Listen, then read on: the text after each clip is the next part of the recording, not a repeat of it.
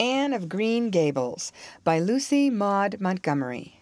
Chapter 30 The Queen's Class is Organized. Marilla laid her knitting on her lap and leaned back in her chair. Her eyes were tired, and she thought vaguely that she must see about having her glasses changed the next time she went to town, for her eyes had grown tired very often of late. It was nearly dark, for the full November twilight had fallen around Green Gables, and the only light in the kitchen came from the dancing red flames in the stove. Anne was curled up Turk fashion on the hearthrug, gazing into that joyous glow where the sunshine of a hundred summers was being distilled from the maple cordwood. She had been reading, but her book had slipped to the floor, and now she was dreaming, with a smile on her parted lips.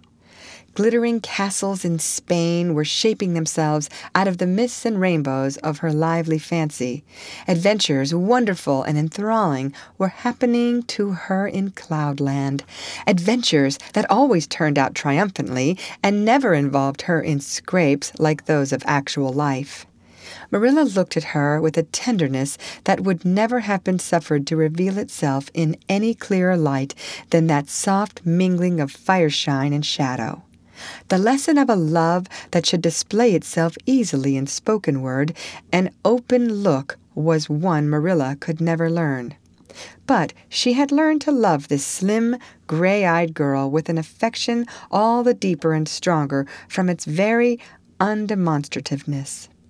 Her love made her afraid of being unduly indulgent indeed. She had an uneasy feeling that it was rather sinful to set one's heart so intensely on any human creature as she had set hers on Anne, and perhaps she performed a sort of unconscious penance for this by being stricter and more critical than if the girl had been less dear to her. Certainly Anne herself had no idea how Marilla loved her.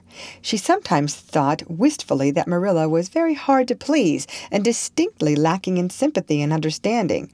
But she always checked the thought reproachfully, remembering what she owed to Marilla. Anne, said Marilla abruptly, Miss Stacy was here this afternoon when you were out with Diana. Anne came back from her other world with a start and a sigh. Was she? Oh, I'm so sorry I wasn't in. Why didn't you call me, Marilla? Diana and I were only over in the haunted wood. It's lovely in the woods now. All the little wood things, the ferns and the satin leaves and the crackerberries have gone to sleep, just as if somebody had tucked them away until spring under a blanket of leaves. I think it was a little gray fairy with a rainbow scarf that came tiptoeing along the last moonlight night and did it. Diana wouldn't say much about that, though. Diana has never forgotten the scolding her mother gave her about imagining ghosts into the haunted wood. It had a very bad effect on Diana's imagination. It blighted it. Mrs. Lynde says Myrtle Bell is a blighted being.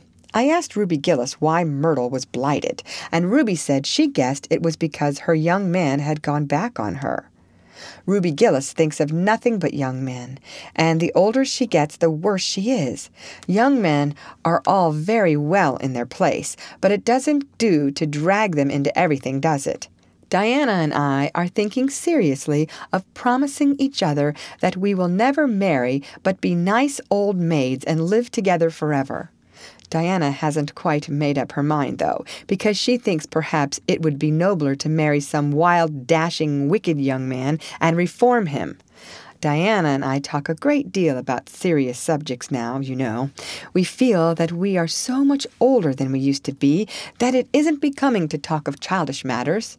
It's such a solemn thing to be almost fourteen, Marilla. Miss Stacy took all us girls who are in our teens down to the brook last Wednesday and talked to us about it. She said we couldn't be too careful what habits we formed and what ideals we acquired in our teens, because by the time we were 20, our characters would be developed and the foundation laid for our whole future life.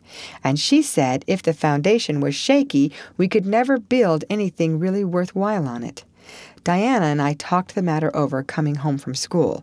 We felt extremely solemn, Marilla, and we decided that we would try to be very careful indeed and form respectable habits and learn all we could and be as sensible as possible, so that by the time we were twenty our characters would be properly developed.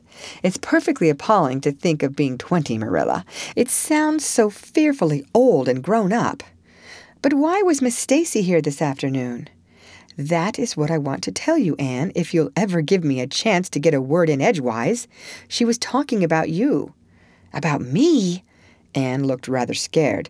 Then she flushed and exclaimed, Oh, I know what she was saying. I meant to tell you, Marilla. Honestly, I did, but I forgot.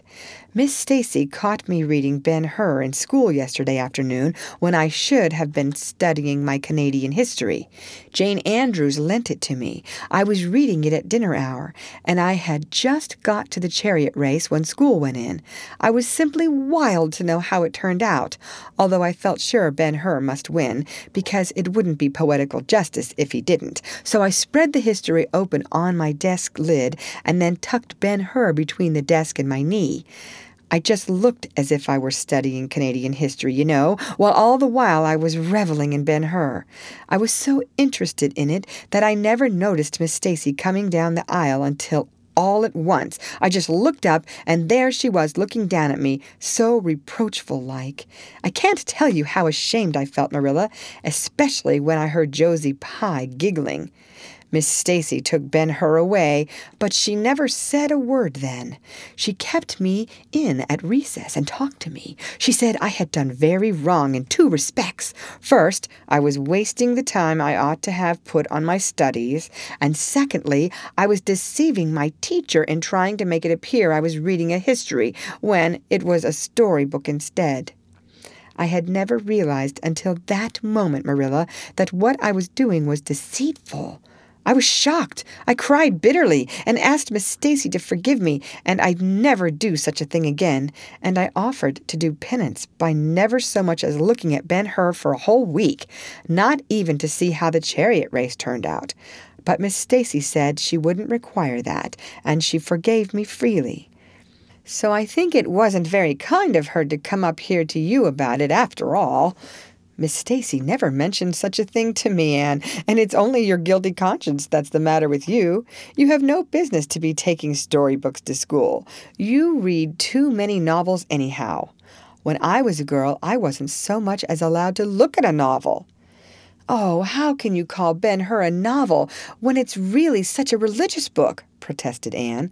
Of course, it's a little too exciting to be proper reading for Sunday, and I only read it on weekdays. And I never read any book now unless either Miss Stacy or Mrs. Allan thinks it is a proper book for a girl thirteen and three quarters to read.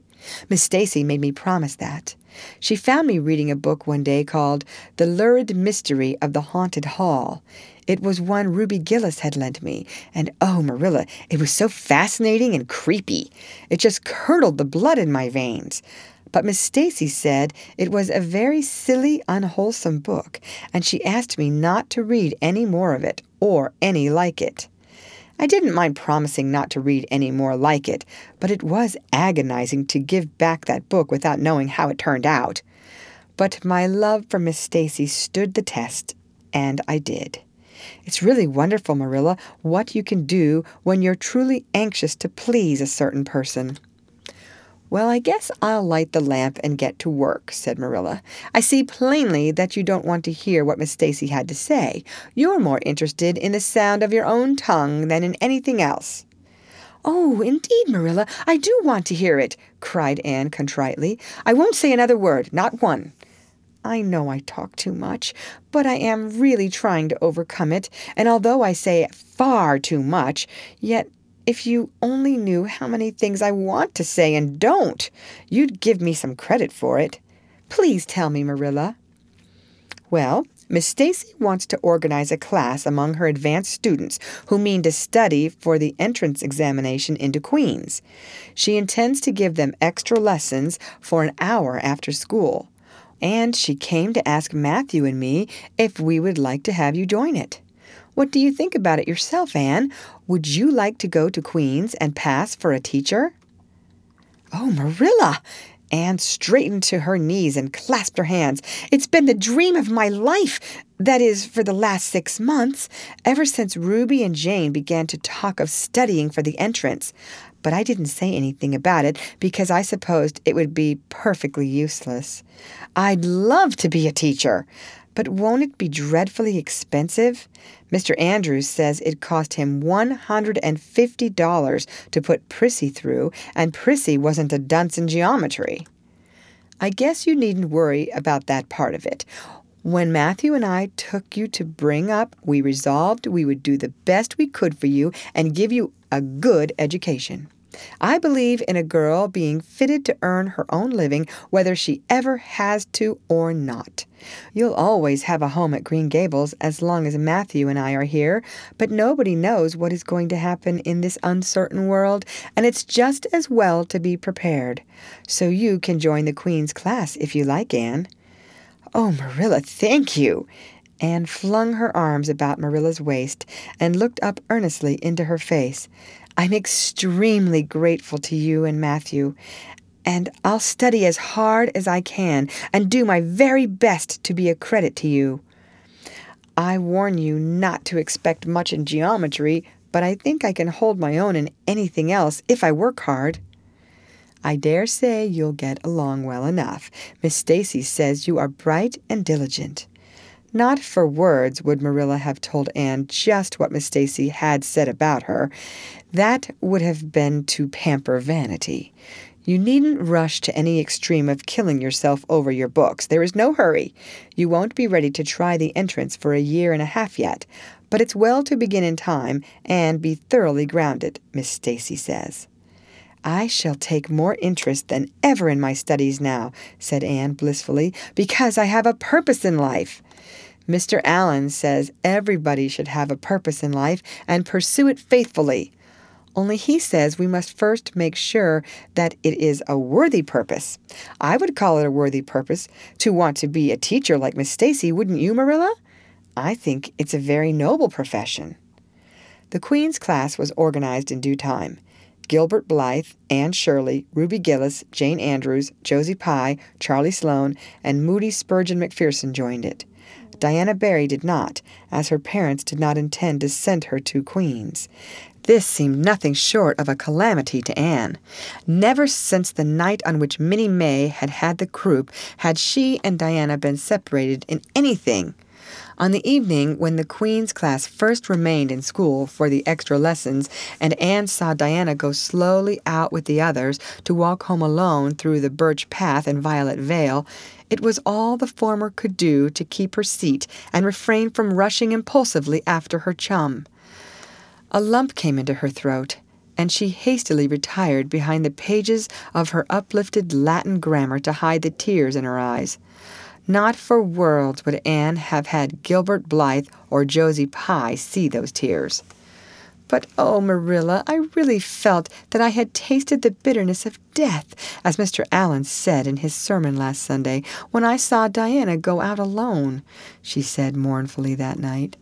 I thought how splendid it would have been if Diana had only been going to study for the entrance, too. But we can't have things perfect in this imperfect world, as Mrs. Lynde says.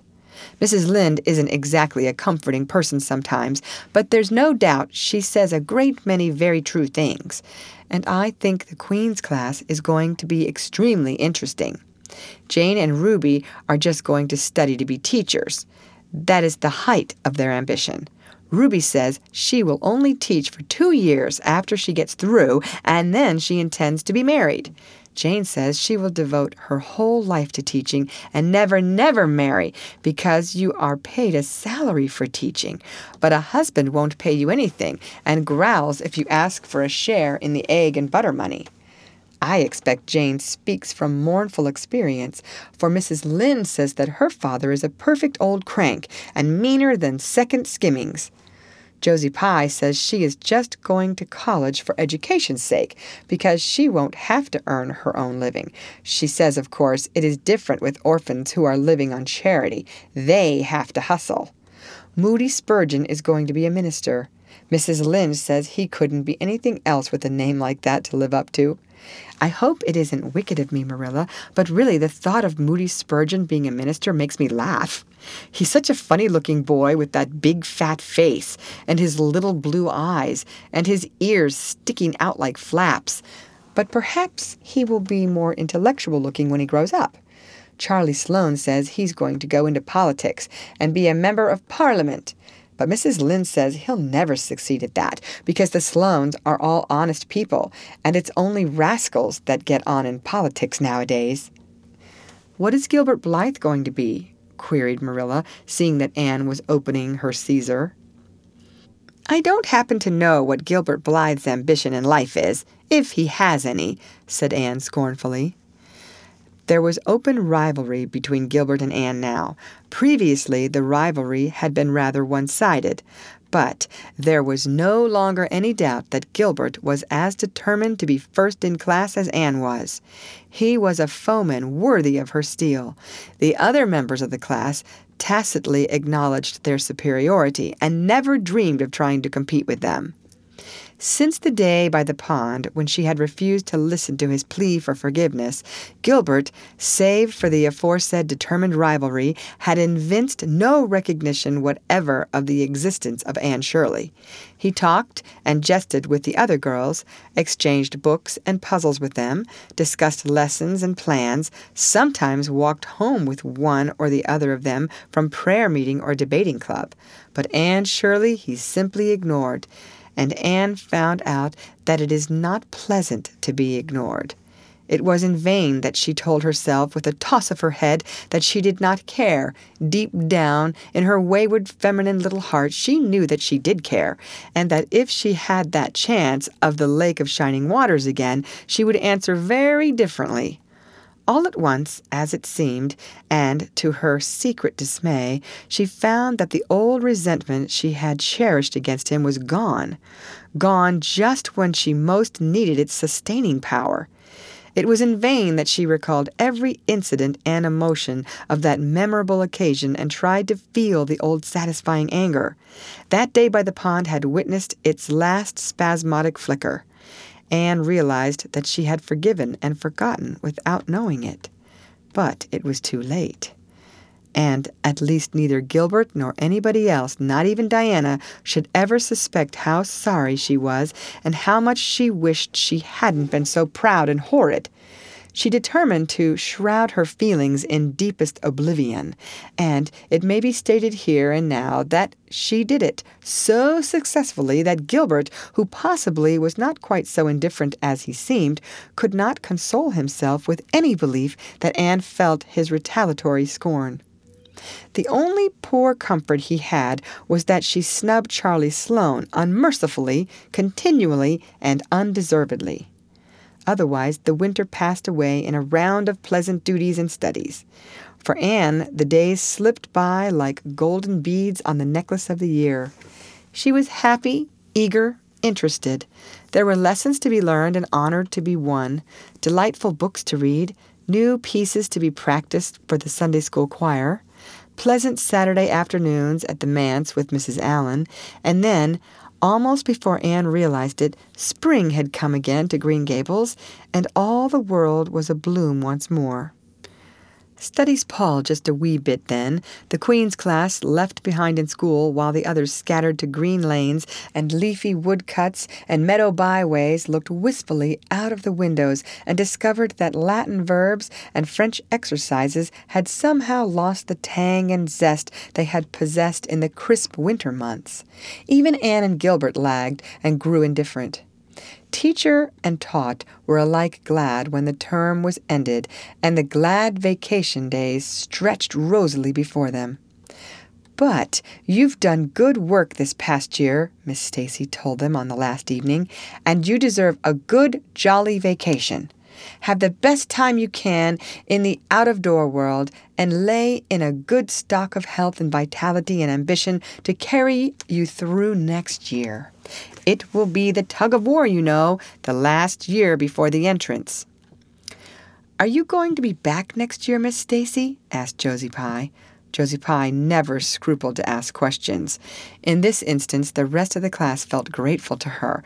None of them would have dared to ask it of Miss Stacy, but all wanted to, for there had been alarming rumors running at large through the school for some time that Miss Stacy was not coming back the next year, that she had been offered a position in the grade school of her own home district and meant to accept it. The Queen's class listened in breathless suspense for her answer. Yes, I think I will, said Miss Stacy. I thought of taking another school, but I have decided to come back to Avonlea. To tell the truth, I've grown so interested in my pupils here that I found I couldn't leave them, so I'll stay and see you through. Hooray! said Moody Spurgeon. Moody Spurgeon had never been so carried away by his feelings before, and he blushed uncomfortably every time he thought about it for a week. Oh, I'm so glad, said Anne with shining eyes. Dear Stacy, it would be perfectly dreadful if you didn't come back. I don't believe I could have the heart to go on with my studies at all if another teacher came here. When Anne got home that night, she stacked all her textbooks away in an old trunk in the attic, locked it, and threw the key into the blanket box. I'm not even going to look at a school book in vacation, she told Marilla. I've studied as hard all the term as I possibly could, and I've pored over that geometry until I know every proposition in the first book off by heart, even when the letters are changed. I just feel tired of everything sensible, and I'm going to let my imagination run riot for the summer. Oh, you needn't be alarmed, Marilla. I'll only let it run riot within reasonable limits but I want to have a really good, jolly time this summer, for maybe it's the last summer I'll be a little girl. Mrs. Lynde says that if I keep stretching out next year as I've done this, I'll have to put on longer skirts. She says I'm all running to legs and eyes, and when I put on longer skirts, I shall feel that I have to live up to them and be very dignified. It won't even do to believe in fairies then, I'm afraid, so I'm going to believe in them with all my whole heart this summer. I think we're going to have a very gay vacation. Ruby Gillis is going to have a birthday party soon, and there's the Sunday school picnic and the missionary concert next month, and Mr. Barry says that some evening he'll take Diana and me over to the White Sands Hotel and have dinner there. They have dinner there in the evening, you know.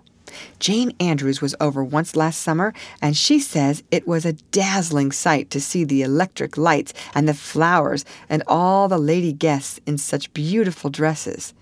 Jane says it was her first glimpse into high life, and she'll never forget it to her dying day. Mrs. Lynde came up the next afternoon to find out why Marilla had not been at the aid meeting on Thursday. When Marilla was not at aid meeting, people knew there was something wrong at Green Gables.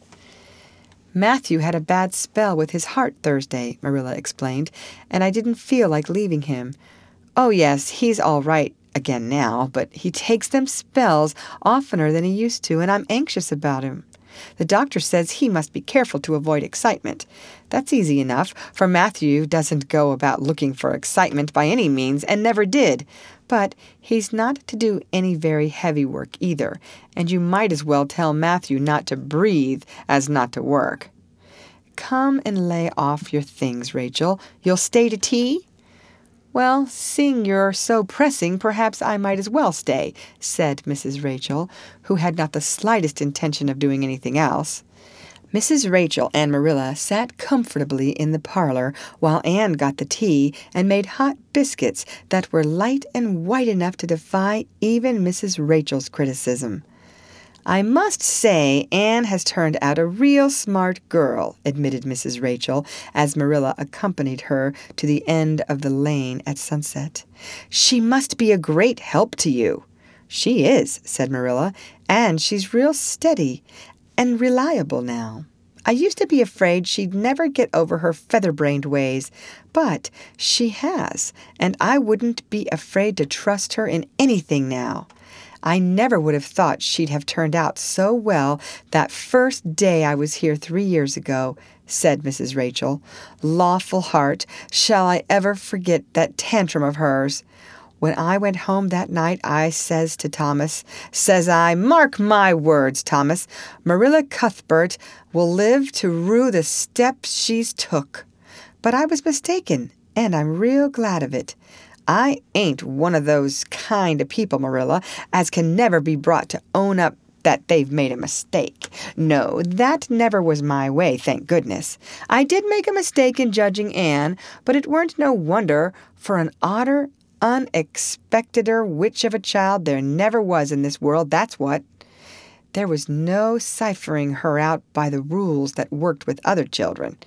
It's nothing short of wonderful how she's improved these three years, but especially in looks. She's a real pretty girl, got to be, though I can't say I'm overly partial to that pale, big eyed style myself. I like more snap and color, like Diana Barry has, or Ruby Gillis. Ruby Gillis's looks are real showy, but somehow I don't know how it is, but when Anne and them are together, though she ain't half as handsome, she makes them look kind of common and overdone. Something like them white June lilies she calls narcissus alongside of the big red peonies. That's what. End of chapter. Read by Lorraine Montgomery for Lit to Go on the web at fcit.usf.edu.